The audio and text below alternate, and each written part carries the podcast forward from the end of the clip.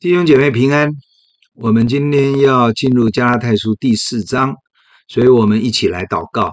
天父，我们感谢你，我们相信每一段每一节的经文都有你属天的启示，也都赐下恩典在我们的生命中，让这些真理成为建造我们生命的粮食。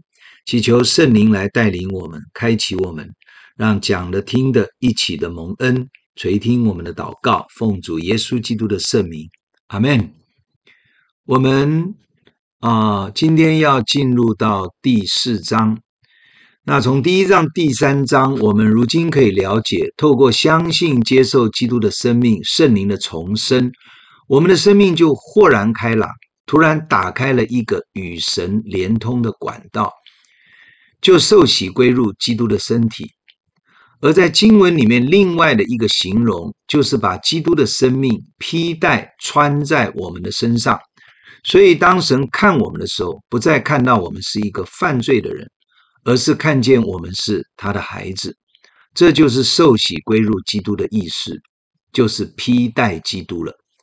因此，我们不再是犹太人，不再是希利尼希腊人，不再是自主的为奴的。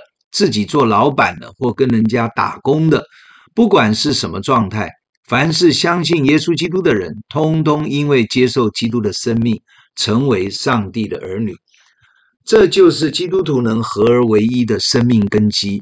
我们已经成为神的儿女了，当然，也就是亚伯拉罕的后裔，是凭应许承受神的产业。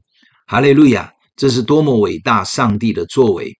好，我们这一次继续第四章的一到十一节。第一节，我说那承受产业的，虽然是全业的主人，但为孩童的时候，却与奴仆毫无分别，乃在师傅和管家的手下，只等他父亲预定的时候来到。我们为我们为孩童的时候，受管于世俗小学之下，也是如此。及至时候满足，神就差遣他的儿子为女子所生，且生在律法以下，要把律法以下的人赎出来，叫我们得着儿子的名分。你们既为儿子，神就差他儿子的灵进入你们的心，呼叫阿爸父。可见从此以后，你不是奴仆，乃是儿子了。既是儿子，就靠着神为后嗣。第八节，但从前你们不认识神的时候，是给那些本来不是神的做奴仆；现在你们既然认识神，更所更可说是被神所认识的，怎么还要归回那懦弱无用的小学，情愿再给他做奴仆呢？第十节，你们谨守日子、月份、节期、年份，我为你们害怕。唯恐我在你们身上是枉费了功夫。我们从第四章第一节开始，哈，我们先要思想加拉太书的作者保罗受圣灵的感动写这封信，是为了要校正他们所走偏的福音，许多真理的观念要厘清，也就是保罗所传的福音，耶稣基督是我们的救主，是因信称义的福音，只要相信跟接受。就会得着救恩，因此加拉太书从一到三章描述因信称义的救恩，也让我们明白，律法既然不是让人因信称义，那律法的功用到底是什么呢？律法的功能在三章二十四节说明，它是训蒙的师傅啊。我们曾经上次讲过，他是启蒙的老师，引我们到基督那里去。这训蒙的师傅。就是律法，使我们众人也因律法都被圈在罪里，无可推诿。因为在神的律法里面，我们没有办法完全的守住不犯罪，所以我们才会知道，我们必须被拯救，我们必须来到耶稣基督的救里，因信被神称义。所以第四章照着前面这个观念，第一节就说。那承受产业的，就是神的儿女，是全业的主人，就是神的产业会交给这些因信称义得救的神的儿女，因为将来整个产业是交在神儿女的手上。但是这些儿女还是孩童的时候，还没有长大成熟，还不熟练属神的事情，那就与奴仆毫无分别，是在师傅和管家的手下。这个意思就是，我们从小到大的成长背景，我们能够了解这个比喻是在讲，当我们在很小的时候，必须接受父母的管与教。告诉你什么是对，什么是不对，什么该做，什么不该做，什么有危险，什么没有危险。这就好像一个只能听主人命令行事的仆人一样。所以，我们如果还在生命不成熟的成长发育的过程，我们本来就应该是在父母教练的管理及规定的教导里面去成长，我们才会安全健康的成长啊。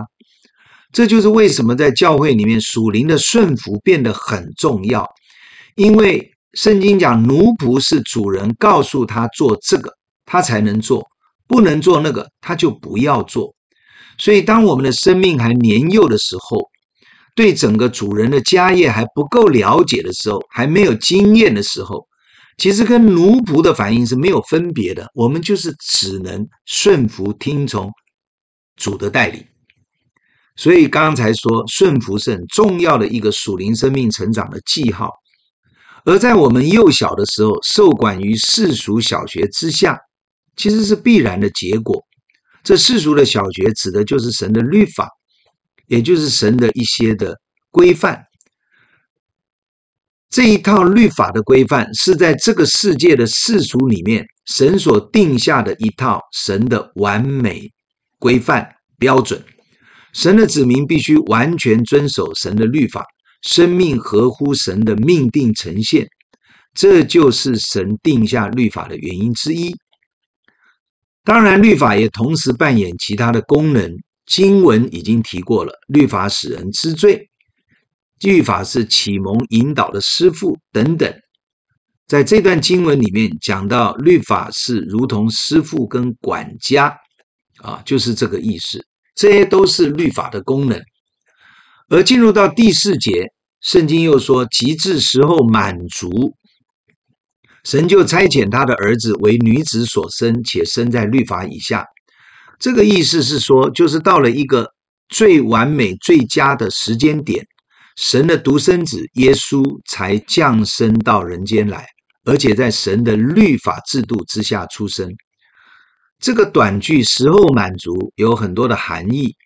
时候是指神的时间，不是人的时间哦。神有最认为最佳的时刻，神认为最对的时候，神认为是该做这件事的时候，神预备的计划里面，到那个时间该呈现出来的时候，这个时候就是这里讲的时候满足的时刻。所以，这个满足的时刻的计算包含了许多的因素，我们只能在这里举例的说明。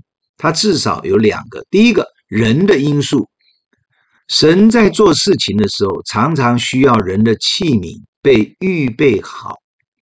好像马太福音九章三十八节，耶稣说要祷告求庄稼的主打发工人收割庄稼。所以，我们必须要透过祷告，让神来打发收割的庄稼。器皿的预备及培养需要时间，这个时间只有神知道到底要多久。事实上，要预备基督耶稣从犹太人生出来，神要预备整个的犹太民族，从一个人的蒙召，就是亚伯拉罕开始，一直到形成一个大家族十二支派，然后又去到埃及，有四百年的时间，就成为一个人数非常众多的民族。然后再让他们经历神的神迹，拯救他们出埃及，就成为一个国；再赐给他们土地，在特定的区域，迦南地，就是今天的巴勒斯坦。然后就经过建国、立国，而最后又亡国，再回国的第一次重建圣殿。这就是旧约的历史。旧约的以斯拉记及尼希米记，就是讲第一次。回来重建耶路撒冷圣殿的历史，这个期间经过亚述帝国，巴比伦帝国、希腊帝国、罗马帝国等等。但以理书二章解梦的经象，就是描述这些历史的帝国。而耶稣是降生在罗马帝国的时代，当时犹太人是殖民地及接受各帝国的辖管，无自己国家的政权，而以色列人就受尽了外邦人的欺压，所以人心是非常的枯竭、无望、困苦、流离的光景。弥赛亚耶稣就在这个时候降生了。其实这是孕育救恩福音能够进入人心的一个比较容易的时机点。我们认为这是一个时候满足的时候。第二个因素就是文化的因素。到了亚述、巴比伦到波斯马代，所谓的波斯帝国已经有非常大的历史版图，这个在历史都查得到。到了希腊帝国，亚历山大大帝的版图已经横跨欧亚非三大洲了。亚洲的版图已经来到印度洋的海边，所以当时的希腊语言及智慧哲学，甚至是希腊神话宗教等等，已经可以通行这三大洲，形成了一个非常重要的文化背景。而这个背景能够快速的流通到世界的这样的一个状态。而接续的罗马帝国在政治、经济、军事的发展，甚至是道路交通的发达上，更胜于希腊帝国很多，成为持续几乎十六个世纪，就是将近一千六百年的罗马帝国。当然，包括分裂成东西罗马帝国的后面那些年代，直到今天，我们常说“条条大路通罗马”的长话，就。当时罗马帝国的世界性的影响力有多大？象征在那个强大的罗马帝国时代，使得福音可以透过语言文化的条件，以及犹太民族毫无拦阻的去到大陆世界的各个角落。这个神的时候满足的预备，光从人的预备及历史文化的预备这两个角度来看。就知道神的智慧与能力，岂是我们这么渺小的人类可以完全明白了解的？正如罗马书十一章三十三节说：“深哉，神丰富的智慧及知识，他的判断何其难测，他的踪迹何其难寻。”我们在这里只能略略提出粗略的介绍，来解释所谓的时候满足的意思。亲爱的弟兄姐妹。今天我们也常常说，神有神的时间呢，我们无法用人力去操控，当然就只能顺服神，持续寻求神的带领，这是很重要的一个原则。当然，我们也同时说，求主帮助我们，也不要常常以神的时间为借口，来掩饰自己的不顺服及不负责任、逃避或懒惰，不愿意照着神的话去做的不良心态。求主光照，帮助我们。肉身耶稣降生的目的，就是要把人类从罪恶里拯救出来。耶稣这个名字是耶和华拯救的意思。经文第四节经文说：“神的儿子生在律法以下，要把律法以下的人赎出来。”就是神的律法使我们知道人都有罪，罪就带来咒诅的死亡。神的儿子要将罪人从罪恶里拯救出来，使我们因着相信接受基督的救恩，不但罪得赦免，更能成为神的儿女。真的是何等浩大的恩典！使徒保罗非常清楚这个意思，他本身就是从敌对、抵挡神的生命被主耶稣拯救出来的，反而蒙召成为基督福音的使者。前后竟然有这么大的差别，所以他在哥林多前书十五章九到十节说：“我不配称为使徒，因为我从前逼迫神的教诲；然而我今日成了何等人，是蒙神的恩才成的。”亲爱的弟兄姐妹，但愿我们都明白，我们原本是抵挡神的罪人，都不配来到神的面前。如今我们都是在天父的爱及怜悯里蒙拯救，竟然甚至成为神的儿女，这是神何等大的恩典！我们的人生岂不应该好好为神而活吗？主耶稣赐福大家。我们已经明白了，想凭着行律法来到神的面前，也就是自以为义的，都是被咒诅的，无法领受神的恩典。这是第三章第十节所说：“经上记着，凡不常照律法书上所记一切之事去行的，就被咒诅。”因此，如果用律法设定的标准来评判，人类人人都会遭遇到咒诅，因为我们都会违背神的准则，无法得救。因此，让耶稣生在律法以下，意思就是耶稣自己。也要受到律法的限制，这是他要受水洗的原因。但是同时，他又要示范，他就是那位律法的主。律法的目标，律法的总结，就是指向他。例如，他也在安息日医治病人，似乎是违背律法，但是其实耶稣是要显明他是安息日的主。只有在他的里面，人才能找到真安息、真平安。所以，律法的本质真意就是指向耶稣基督。希伯来书第四章有一段圣经的意思，就是他为我们凡事受到试探，而且胜过试探，因为耶稣生在律法底下，因此他就能搭救一切受试探的人。感谢主。如今我们成为神的儿女，最直接的凭据，也就是接下来第六节所说的：神的儿子耶稣的灵内住在我们里面，使我们对神可以呼叫出阿爸父。一个重生得救的基督徒在对父神祷告时候，可以用天父或阿爸父的称呼，是不困难的。罗马书八章十六节说：圣灵与我们的心同证，我是神的儿女。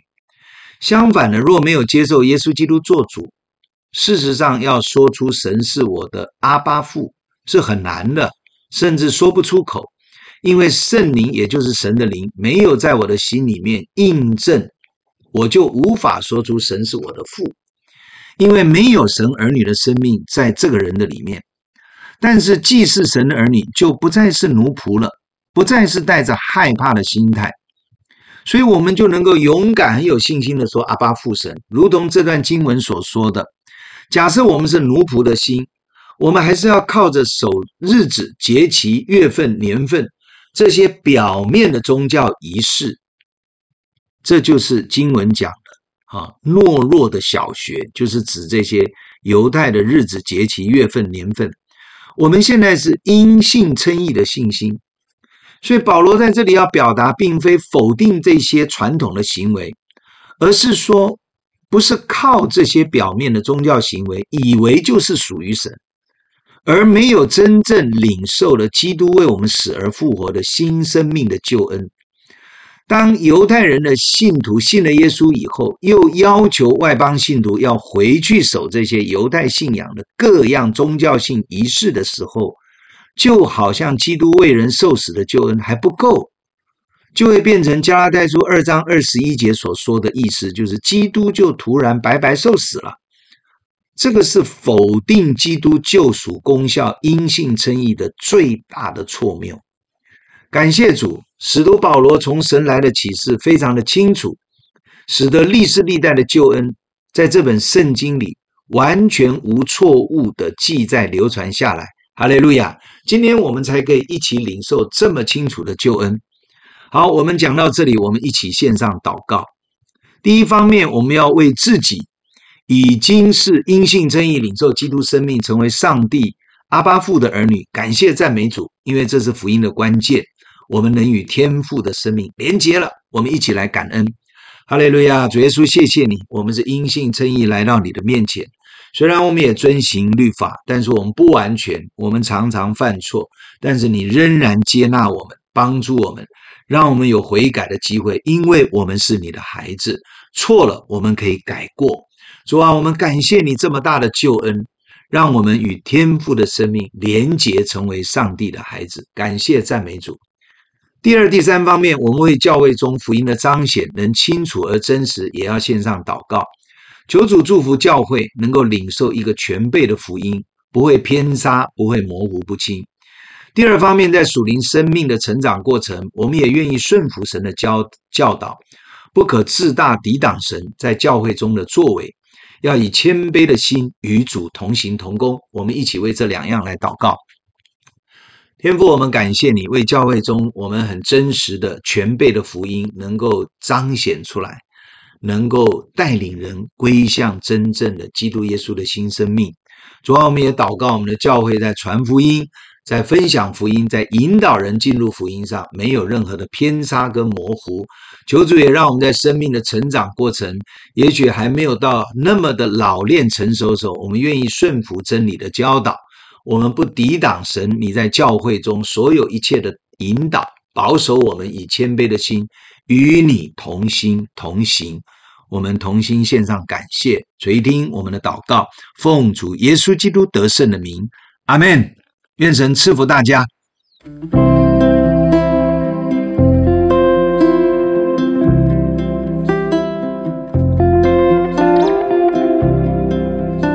如果你喜欢我们的分享，欢迎按赞、订阅、开启小铃铛。愿神的话每一天成为我们随时的帮助。你也可以把连接传给需要的人。愿上帝祝福你，阿门。